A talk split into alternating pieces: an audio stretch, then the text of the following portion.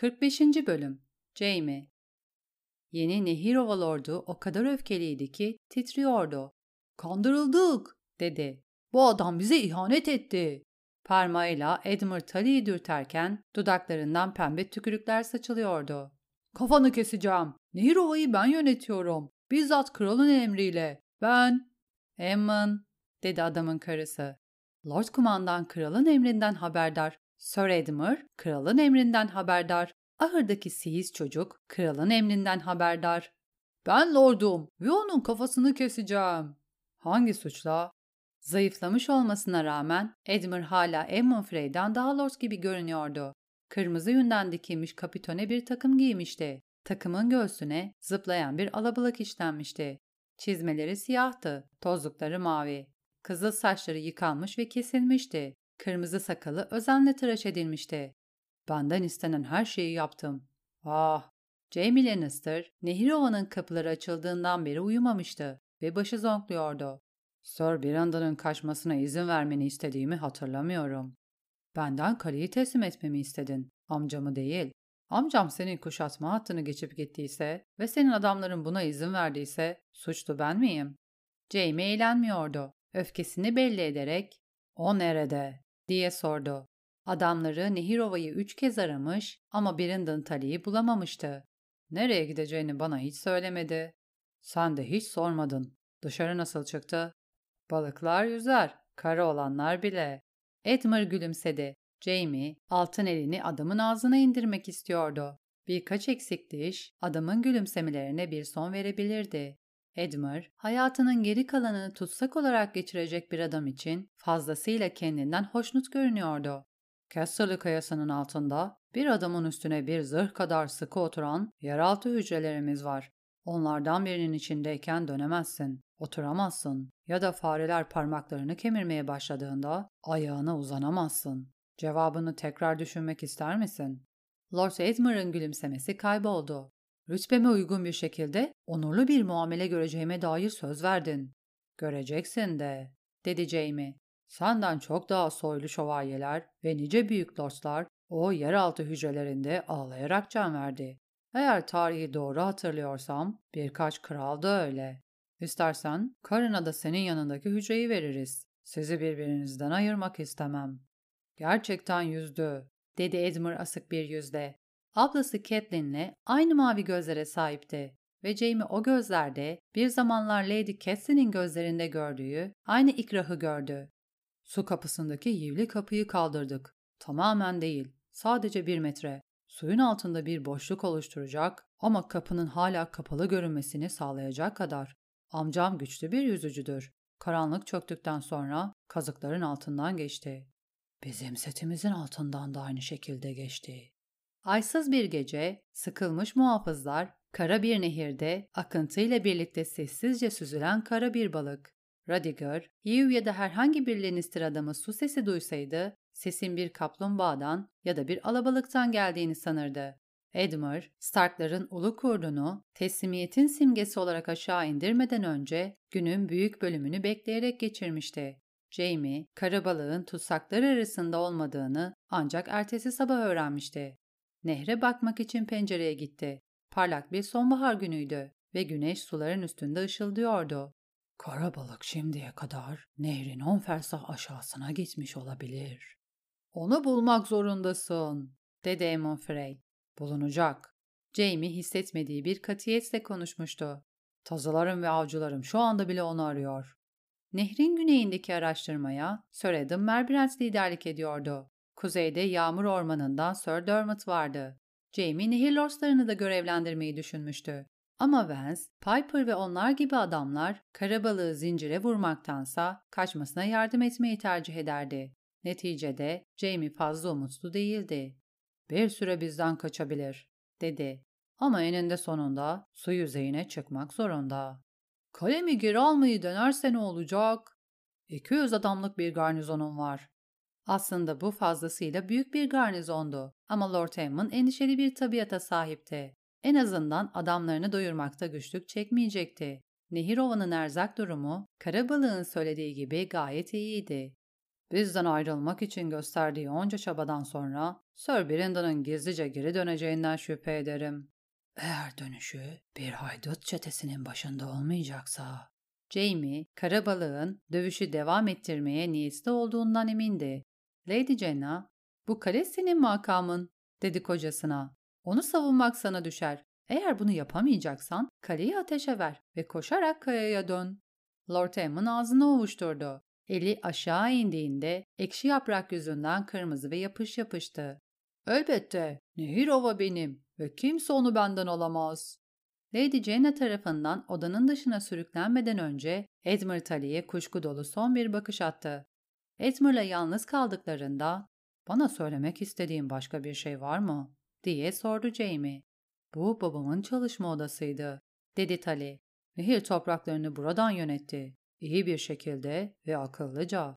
Şu pencerenin yanında oturmayı severdi. Orada ışık iyiydi ve babam başını işten kaldırdığında nehri görebilirdi. Gözleri yorulduğunda Catson'in ona kitap okumasını isterdi. Bir keresinde ben ve serçe parmak ahşap küplerden bir kale inşa etmiştik. Şuradaki kapının yanına. Seni bu odada görmenin beni nasıl hasta ettiğini asla tahmin edemezsin kral katili. Senden nasıl iğrendiğimi asla tahmin edemezsin. Bu konuda yanılıyordu. Senden çok daha iyi adamlar tarafından hor görüldüm Edmar. Jamie bir muhafız çağırdı. Lord'u kulesine geri götürün ve karnını doyurun. Nihirova Lord'u sessizce gitti. Ertesi sabah batıya gitmek için yola çıkacaktı. Lord'un refakatçilerini Sir Forley Prester komuta edecekti. Yirmisi şövalye olmak üzere yüz adam.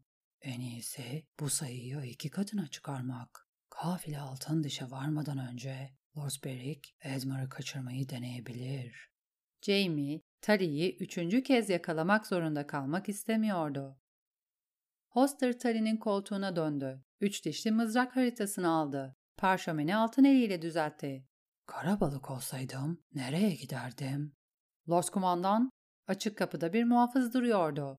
Lady Westerling ve kızı dışarıdalar. Emrettiğiniz gibi. Jamie haritayı kenara itti. Onları içeri al. En azından kız da kaybolmadı. Jane Westerling, Rob Stark'ın kraliçesiydi. Ona her şeyi kaybettiren kız. Jane, karnında bir kurt varken karabalıktan daha tehlikeli olabilirdi. Tehlikeli görünmüyordu. Fidan gibi bir kızdı. 15 ya da 16 yaşından büyük değildi. Hareketleri zariften çok sakarcaydı. Dar kalçaları, elma büyüklüğünde göğüsleri, kestane rengi bukleleri ve güvercininkine benzeyen kahverengi gözleri vardı.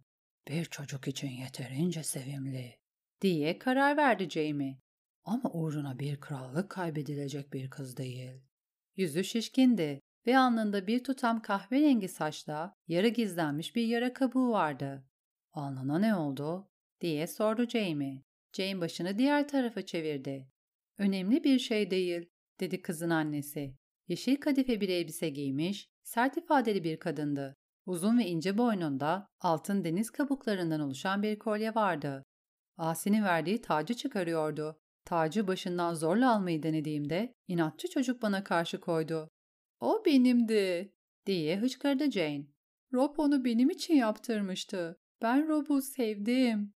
Annesi kızı tokatlamak için hareketlendi ama Jamie aralarına girdi. Lady Sybil'ı böyle şeyler olmayacak diye uyardı. Oturun ikiniz de.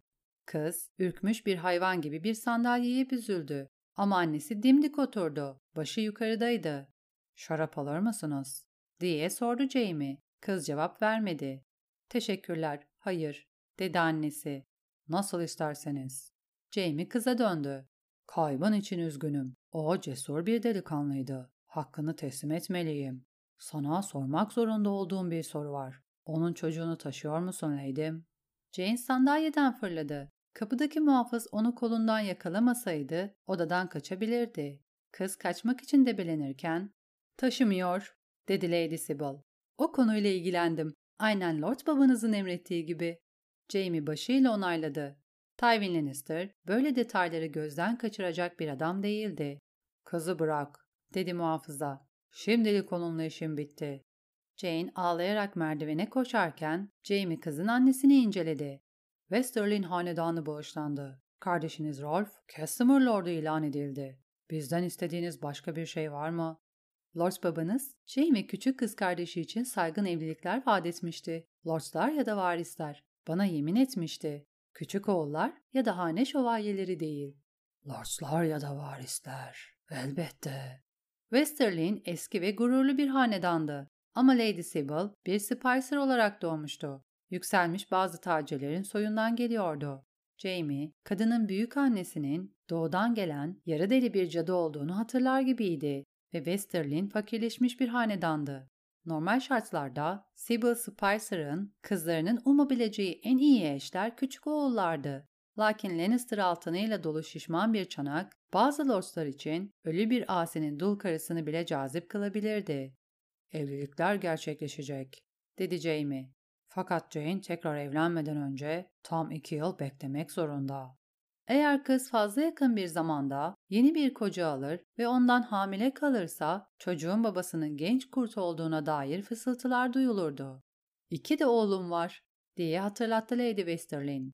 Roland benim yanımda ama Reynolds asilerle birlikte ikizlere gitti. Eğer orada neler olacağını bilseydim gitmesine asla müsaade etmezdim. Kadının sesinde bir parça serzeniş vardı. Reynolds'ın Lord babanızla yapılan anlaşmadan haberi yoktu. İkizler de esir tutuluyor olabilir. Ya da ölmüş olabilir. Walder Frey'in de anlaşmadan haberi olmayabilirdi. Soruşturacağım. Eğer Sir Reynolds hala tutsaksa fidyesini sizin adınıza öderiz. Onun için de bir evlilik anlaşmasından bahsedilmişti. Kester'lı kayasından bir gelin. Lord babanız her şey umduğumuz gibi giderse Reynolds'ın neşesine kavuşacağını söylemişti. Mezardan bile Lord Tywin'in ölü elleri hepimizi oynatıyor. Joy, merhum amcam Jerry'nin nüfusuna kabul ettiği gayrimeşru kızıdır. Arzunuz buysa bir nişan ayarlanabilir. Lakin evlilik beklemek zorunda. Onu son gördüğümde Joy 9 ya da 10 yaşındaydı. Gayrimeşru kızı? Lady Sybil limon yutmuş gibi görünüyordu. Bir Westerlin'i bir pişle mi evlendirmek istiyorsunuz? Joe'yu enstrikacı ve dönek bir sürtüğün oğluyla evlendirmek istediğimden fazla değil. O daha iyisini hak ediyor. Jamie kadını deniz kabuğu kolyesiyle memnuniyetle boğabilirdi. Joy, bütün yalnızlığına rağmen tatlı bir çocuktu. Babası Jamie'nin en sevdiği amcasıydı. Kızınız sizin gibi on kişiye derleydim. Yarın sabah Edmure ve Sir Foley ile birlikte buradan ayrılacaksınız. O zamana kadar gözüme görünmeseniz iyi edersiniz. Muhafıza seslendi. Lady Sybil dudaklarını hoşnutsuzluğunu gösterecek bir şekilde büzüp gitti. Jamie, Lord Gavan'ın karısının ensikalarının ne kadarını bildiğini merak etti. Biz erkekler neyi, ne zaman, ne kadar biliyoruz ki? Edmure ve Westerlingler kaleden ayrılırken yanlarında 400 adam vardı. Jamie refakatçilerin sayısını son anda tekrar iki katına çıkarmıştı. Sir Forley Prester'la konuşmak için bir süre kafileyle birlikte yol aldı. Sir Prester, pelerinin üstünde bir boğa başı ve miğferinin üstünde boynuzlar taşıyor olmasına rağmen bundan daha az boğa olamazdı. Kısa boylu, ince yapılı, sert ve şüpheci bir adamdı. Dar burnu, kel kafası ve kırlaşmış kahverengi sakalıyla bir şövalyeden çok bir hancı gibi görünüyordu. Jamie adama, ''Karabalığın nerede olduğunu bilmiyoruz diye hatırlattı. Ama Edmur'ı serbest bırakma fırsatı bulursa bırakır. Böyle bir şey olmayacak lordum. Hancıların çoğu gibi Sir Forley de kül yutmaz bir adamdı. Gözcüler ve keşif süvarileri yürüyüşümüzü denetleyecek. Geceleri kampımızı tahkim edeceğim. Gece gündüz Tali'nin yanında kalacak on adam seçtim. En iyi yaycılarım. Yoldan on adım uzaklaşacak olursa adamlarım onun üstüne öyle çok oksalar ki kendi annesi bile onun bir kaz olduğunu sanır. Güzel. Jamie, Tali'nin Kestrada kayasına sağ salim varmasını tercih ederdi. Ama adamın ölmesi kaçmasından iyiydi.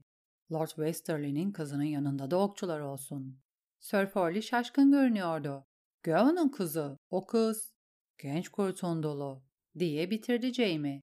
Ve bizden kaçmayı başarırsa Edmur'dan iki kat tehlikeli. Nasıl isterseniz lordum, kız izlenecek. Jamie, Nehirova'ya dönmek için kafilenin sonuna doğru giderken Westerlinglerin yanından atını eşkin yürüterek geçmek zorunda kaldı. Lord Gawain onu başıyla, vakur bir ifadeyle selamladı. Ama Lady Sybil ona buz parçalarına benzeyen gözleriyle baktı. Jane Jamie'yi görmedi bile. Robun dolu, gözlerini yerden kaldırmadan at sürüyordu. Başlıklı bir pelerinin altında kamburlaşmıştı. Kıyafetleri kaliteliydi ama yırtıktı. Onları yaz işareti olarak kendisi yırtmış diye fark etti Jamie. Annesi çok kızmış olmalı. Bir gün Jamie'nin ölümünün haberini alırsa Cersei'nin de kıyafetlerini yırtıp yırtmayacağını merak etti.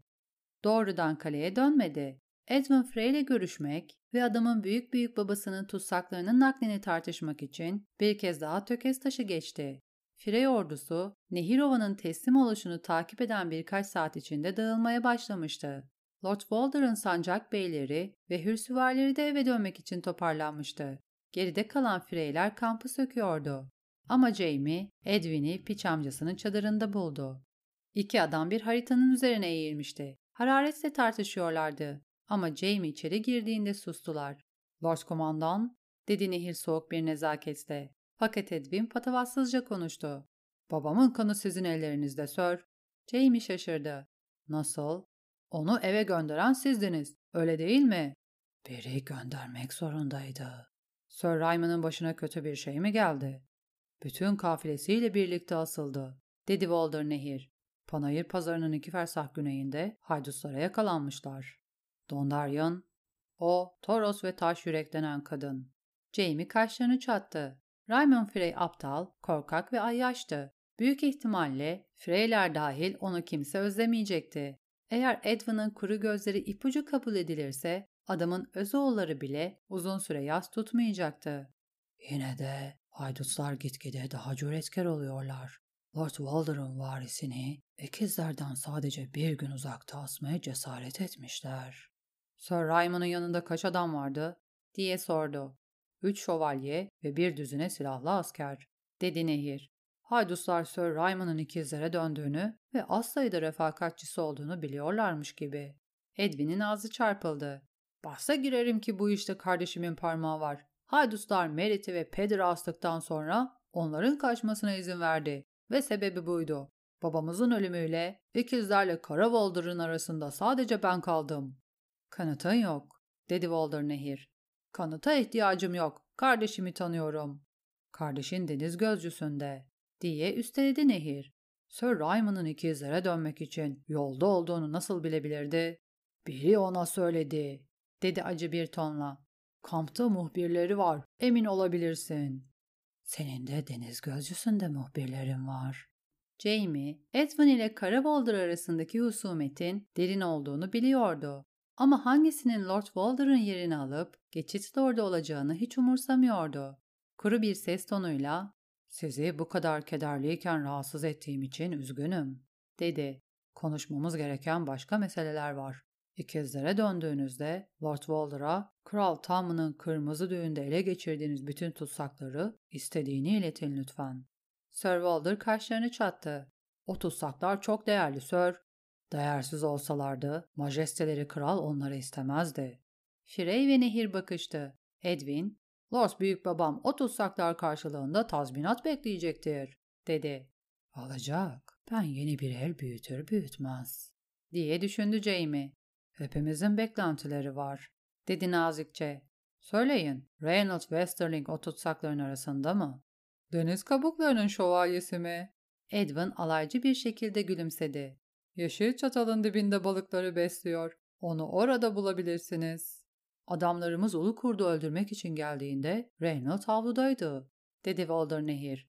Whelan ondan kılıcını teslim etmesini istedi. O da gayet uysal bir şekilde kılıcını verdi. Fakat yaycılar kurda ok fırlatmaya başladığında Reynolds Whelan'ın baltasını kaptı ve kurdun üstündeki ağı parçalayıp hayvanı serbest bıraktı. Omzuna ve karnına oklar saplandı. Fakat Reynolds duvardaki yürüme yoluna varmayı başardı ve kendini nehre attı. Basamaklarda kanlı bir iz bıraktı, dedi Edwin. Daha sonra cesedini buldunuz mu? Daha sonra binlerce ceset bulduk. Nehirde birkaç gün geçirdikten sonra hepsi aynı görünür. Çadırdan ayrılmadan önce aynı şeyin asılmış adamlar için de geçerli olduğunu duymuştum, dedi Jamie. Ertesi sabah Frey kampında sineklerden at pisliğinden ve Sir Raymond'ın tökez taşın yanında tek başına duran dar ağacından başka bir şey kalmamıştı. Jamie'nin kuzeni dar ağacını ve inşa ettiği kuşatma teçhizatını ne yapacağını sordu. Koçbaşları, metal bloklar, kuleler ve mancınıklar. Davon, bütün malzemeleri kuzgun ağaca götürmeyi ve orada kullanmayı önerdi. Jamie onu hepsini ateşe vermesini söyledi. Dar ağacından başlayarak. Lord Titos'la bizzat ilgilenmek niyetindeyim. Bir kuşatma kulesine ihtiyacımız olmayacak. Davon çalıya benzeyen sakalının arasından gülümsedi. Teke tek dövüş mü kuzen? Titos ihtiyar bir adam. İki eli olan ihtiyar bir adam. O gece Jamie ve Sorel'in 3 saat boyunca dövüştü. Jamie'nin iyi gecelerinden biriydi. Eğer gerçek bir dövüş yapıyor olsalardı, Payne Jamie'yi sadece iki kez öldürebilirdi. Normalde kural gecede altı ölümdü ve bazı geceler bundan da beterdi. Bunu bir yıl daha yapmaya devam edersem pek kadar iyi olabilirim, dedi Jamie. Sorel'in çok eğlendiğini anlatan olak sesini çıkardı. Gel, Hastır Tully'nin iyi kırmızı şarabından biraz daha içelim. Şarap, gece ritüelinin bir parçası haline gelmişti. Sir Elin kusursuz bir içki arkadaşıydı. Asla laf bölmüyor, asla farklı fikirde olmuyor, asla şikayet etmiyor, iyilik istemiyor ya da uzun ve anlamsız hikayeler anlatmıyordu. Bütün yaptığı içmek ve dinlemekti. Jamie kadehleri doldururken, ''Bütün arkadaşlarımın dillerini kesmeliymişim.'' dedi. ''Akrabalarımın da.'' Sessiz bir Cersei çok tatlı olurdu. Gerçi öpüştüğümüzde dilini özlerdim. İçti. Şarap koyu kırmızıydı. Tatlı ve ağırdı. Boğazından aşağı inerken Jamie'nin içini ısıtıyordu.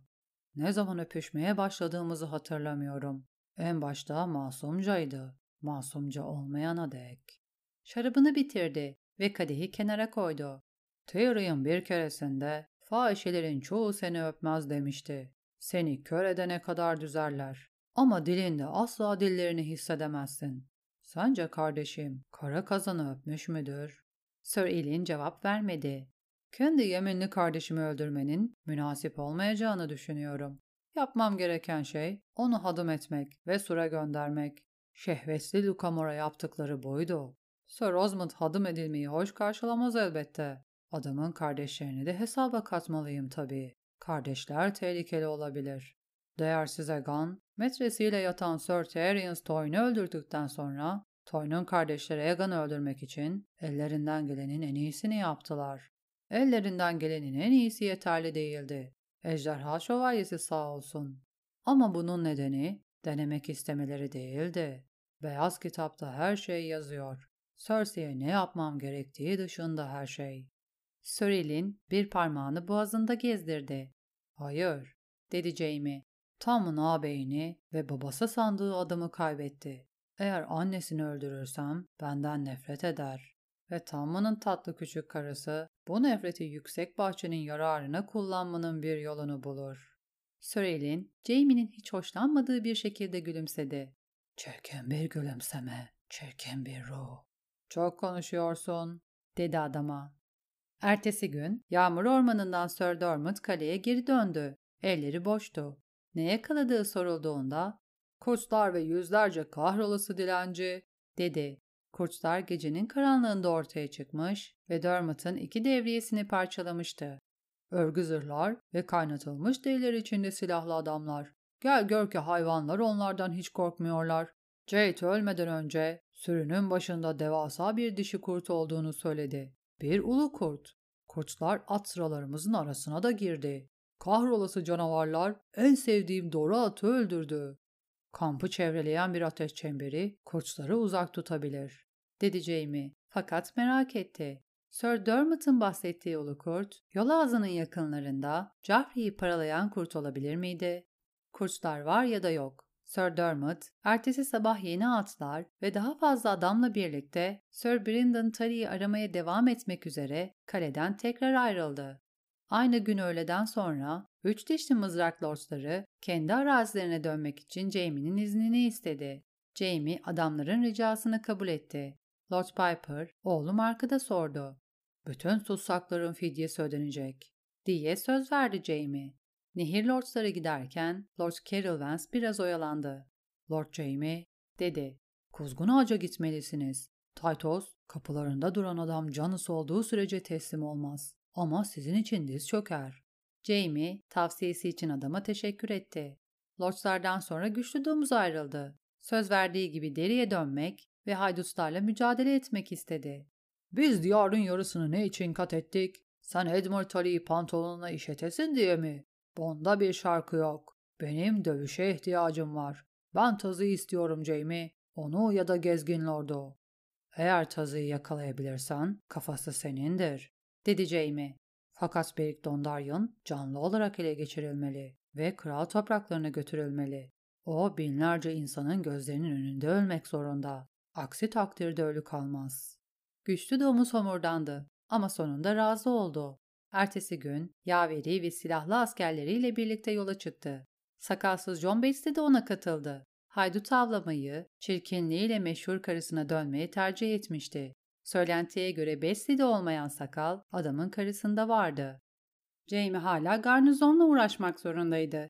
Adamların hepsi Sir Brandon'ın planlarını ya da nereye gitmiş olabileceğini bilmediklerine dair yemin ediyordu. Yalan söylüyorlar, dedi Emmon Frey. Ama Jamie öyle düşünmüyordu. Planlarını kimseyle paylaşmazsan kimse sana ihanet edemez, dedi. Lady Jenna birkaç adamın sorgulanmasını önerdi. Jamie bunu reddetti. Edmura o teslim olduğu takdirde garnizonunun zarar görmemiş bir halde kaleden ayrılabileceğine dair söz verdim. Kibar davranmışsın, dedi Lady Jenna. Lakin burada ihtiyaç duyduğumuz şey kibarlık değil, kuvvet. Ne kadar kibar olduğumu Edmura sor, diye düşündü Jamie. Ona mancını sor. Üstadlar tarih yazarken Jamie ejderha şövalyesi Prens Aemon'la karıştırmayacaktı. Yine de Jamie kendini tuhaf şekilde mutlu hissediyordu. Savaş kazanılmıştı. Ejderha kayası düşmüştü. Fırtına burnunun düşmesi yakındı ve Stannis surdaydı. Kuzeyli adamlar Stannis'i nehir lordlarının sevdiğinden fazla sevmeyecekti. Eğer onu Rose Bolton yok etmezse kış yok edecekti. Ve Jaime, nehir ovadaki işini Starklara ya da Talilere karşı silahına davranmadan bitirmişti. Kara balığı bulur bulmaz kral topraklarına ait olduğu yere dönebilirdi. Benim yerim kralın yanı, oğlumun yanı. Tam mı bunu bilmek ister miydi? Gerçek çocuğun tahtına mal olabilirdi. Bir babaya mı yoksa bir tahta mı sahip olmayı tercih edersin delikanlı? Jamie keşke bu sorunun cevabını bilseydi. Kağıtları mühürlemeyi seviyor. Çocuk ona inanmayabilirdi tabii. Cersei bunun bir yalan olduğunu söylerdi. Benim tatlı kardeşim, sahtekar. Jamie, Tommen yeni bir Joffrey'e dönüşmeden önce çocuğu Cersei'nin pençelerinden kurtarmanın bir yolunu bulmak zorundaydı. Delikanlı için yeni bir küçük konseyde bulmalıydı. Cersei'yi bir kenara koyabilirsem, Sir Kevan Tommen'ın eli olmayı kabul edebilir. Eğer etmezse yedi krallık muktedir adamlarla doluydu. Forley Prester ya da Roland Crackle iyi tercihler olurdu. Tyrell'leri mutlu etmek için batılı olmayan bir adam tercih edilmesi gerekirse Mattis Rowan vardı ve hatta Peter Baelish. Serçe parmak zeki olduğu kadar dost canlısıydı. Ama büyük lordların hiçbirini tehdit etmeyecek kadar mütevazı doğumluydu. Kendine ait kılıcı yoktu. Kusursuz el. Tali garnizonu ertesi sabah bütün silahlarını ve zırhlarını bırakmış bir halde kaleden ayrıldı. Her adamın üç günlük erzak ve kıyafetlerini almasına izin verildi. Lord Emmona ya da Lannister hanedanına karşı bir daha asla silahına davranmayacağına dair kutsal anslar içtikten sonra. O adamdan biri bu yemini tutarsa şanslı sayılırsın, dedi Lady Jenna. Güzel, dokuz adamla dövüşmeyi, on adamla dövüşmeye yeğlerim. Onuncusu beni öldürecek adam olabilir. Diğer dokuzu da seni çabucak öldürebilir. Yatakta ölmekten iyidir. Ya da tuvalette. İki adam diğerleriyle birlikte gitmeyi seçmedi. Lord Hoster'ın eski silah ustası Desmond Grell siyahları giymeyi tercih etti. Nehirova muhafızlarının kumandanı Sir Robin Ryger de öyle. Bu kale tam 40 yıldır benim evim, dedi Grell. Gitmekte özgür olduğumu söylüyorsunuz. Ama nereye? Vasıfsız bir şövalye olmak için çok yaşlı ve çok şişmanım. Ama Sur'da bütün adamlar hoş karşılanır. Nasıl isterseniz, dedi Jamie. Ama bu kahrolası bir rahatsızlıktı. Adamların silahlarını ve zırhlarını muhafaza etmelerine izin verdi ve Gregor Clegane'in adamlarından bir düzinesini onları Bakire havuzuna götürmekle görevlendirdi. Komutayı tatlı rakaplı Reford'a verdi. Tutsaklar Bakire havuzuna en ufak bir zarar görmeden varsın, dedi adama. Yoksa Sir Gregor'un keçeye yaptıkları benim sana yapacaklarımın yanında keyifli bir eğlence gibi görünür. Günler geçti. Lord Hamon bütün Nehirova'yı avluda topladı. Hem Lord Edmund'un insanlarını hem de kendi adamlarını. Artık onların lordunun ve efendisinin kendisi olduğunu söyledi ve üç saate yakın bir zaman onlardan neler beklediğini anlattı. Zaman zaman parşömenini salladı. Seyisler, hizmetçi kızlar ve demirciler üzerlerine hafif bir yağmur yağarken somurtarak sessizlik içinde adamı dinlediler. Şarkıcı da dinliyordu. Jamie'nin Sir Raymond Frey'den aldığı adam. Jamie onu açık bir kapının iç tarafında buldu. Orası kuruydu. Lordumuz bir şarkıcı olmalıymış, dedi adam. Konuşması bir yürüyüş marşı kadar uzun ve Lord'un nefes almak için durduğunu sanmıyorum. Jamie güldü. Lord Hammond'un nefes almaya ihtiyacı yok. Çiğneyebilsin yeter. Onunla ilgili bir şarkı yapacak mısın? Komik bir şarkı. Adını Konuşan Balık koyacağım. Şarkıyı halamın duyabileceği bir yerlerde söyleme.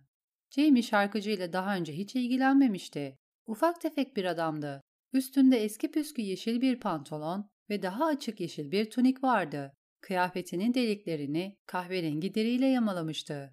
Burnu uzun ve dardı. Gülümsemesi geniş ve rahattı. Karma karışık, yıkanmamış, kahverengi saçları omuzlarına düşmüştü. En az elli yaşında, diye düşündü Jamie. Hayatın sert davrandığı gezgin bir harp. Seni bulduğumda Sir Raymond'un adamı değil miydin? Sadece 15 gün için. Freylerle birlikte gitmeni beklerdim. Başıyla Lord Hamon'ı işaret ederek ''Şuradaki de bir Frey'' dedi şarkıcı. Üstelik bu kale kışı geçirmek için iyi bir yere benziyor. Beyaz gülüşlü Watt Sir Forley ile eve döndü. Ben de onun yerini alabileceğimi düşündüm. Benim gibi şarkıcılar Watt'ın o geniş ve tatlı sesine denk olmayı bile umamaz. Ama ben ondan iki kat fazla edepsiz şarkı biliyorum. Affedin lordum. Halamın gönlünü kazanman gerek, dedi Jamie. Kışı burada geçirmeyi ümit ediyorsan, şarkılarının Lady Jenna'yı mutlu ettiğinden emin ol. Asıl önemli olan kişi odur. Siz değil misiniz? Benim yerim kralın yanı. Burada uzun süre kalmayacağım.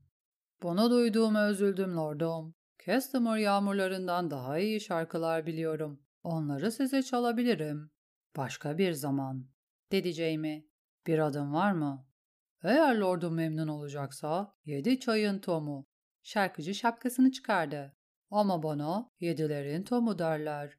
Tatlı şarkılar söyle yedilerin tomu. Jamie o gece rüyasında yine Yüce Baylor septindeydi. Hala babasının cesedinin başında nöbet tutuyordu. Sept sessiz ve karanlıktı. Ta ki gölgelerin içinden bir kadın çıkana ve ağır adımlarla cenaze tezkeresine doğru yürüyene kadar. Kardeşim, dedi Jamie. Ama kadın Cersei değildi. Baştan ayağa griler içindeydi. Bir sessiz rahibe. Bir başlık ve bir peçe kadının yüz hatlarını gizliyordu. Ama Jamie, kadının gözlerinin yeşil havuzlarında yanan mumları görebiliyordu. Kardeşim, dedi. Benden istediğin ne? Son kelimesi step boyunca yankılandı. Ne, ne, ne, ne, ne, ne, ne. Ben senin kardeşin değilim Jamie. Kadın beyaz ve yumuşak elini kaldırıp başlarını geri itti. Beni unuttun mu? Hiç karşılaşmadığım birini nasıl unutabilirim? Kelimeler Jamie'nin boğazına takıldı. Kadını gerçekten tanıyordu ama çok uzun zaman olmuştu. Lord babanı da unutacak mısın? Onu gerçekten tanıyıp tanımadığını merak ediyorum. Kadının gözleri yeşildi, saçları altındı. Jamie onun yaşını tahmin edemezdi. On beş diye düşündü. Ya da elli. Cenaze tezkeresinin üstünde durmak için basamakları tırmandı. Ona gülünmesine asla tahammül edemezdi. En çok nefret ettiği şey buydu. Sen kimsin? Jamie bunu kadının ağzından duymak zorundaydı. Asıl soru sen kimsin? Bu bir rüya. Rüya mı? Kadın hüzünle gülümsedi. Ellerini say çocuk.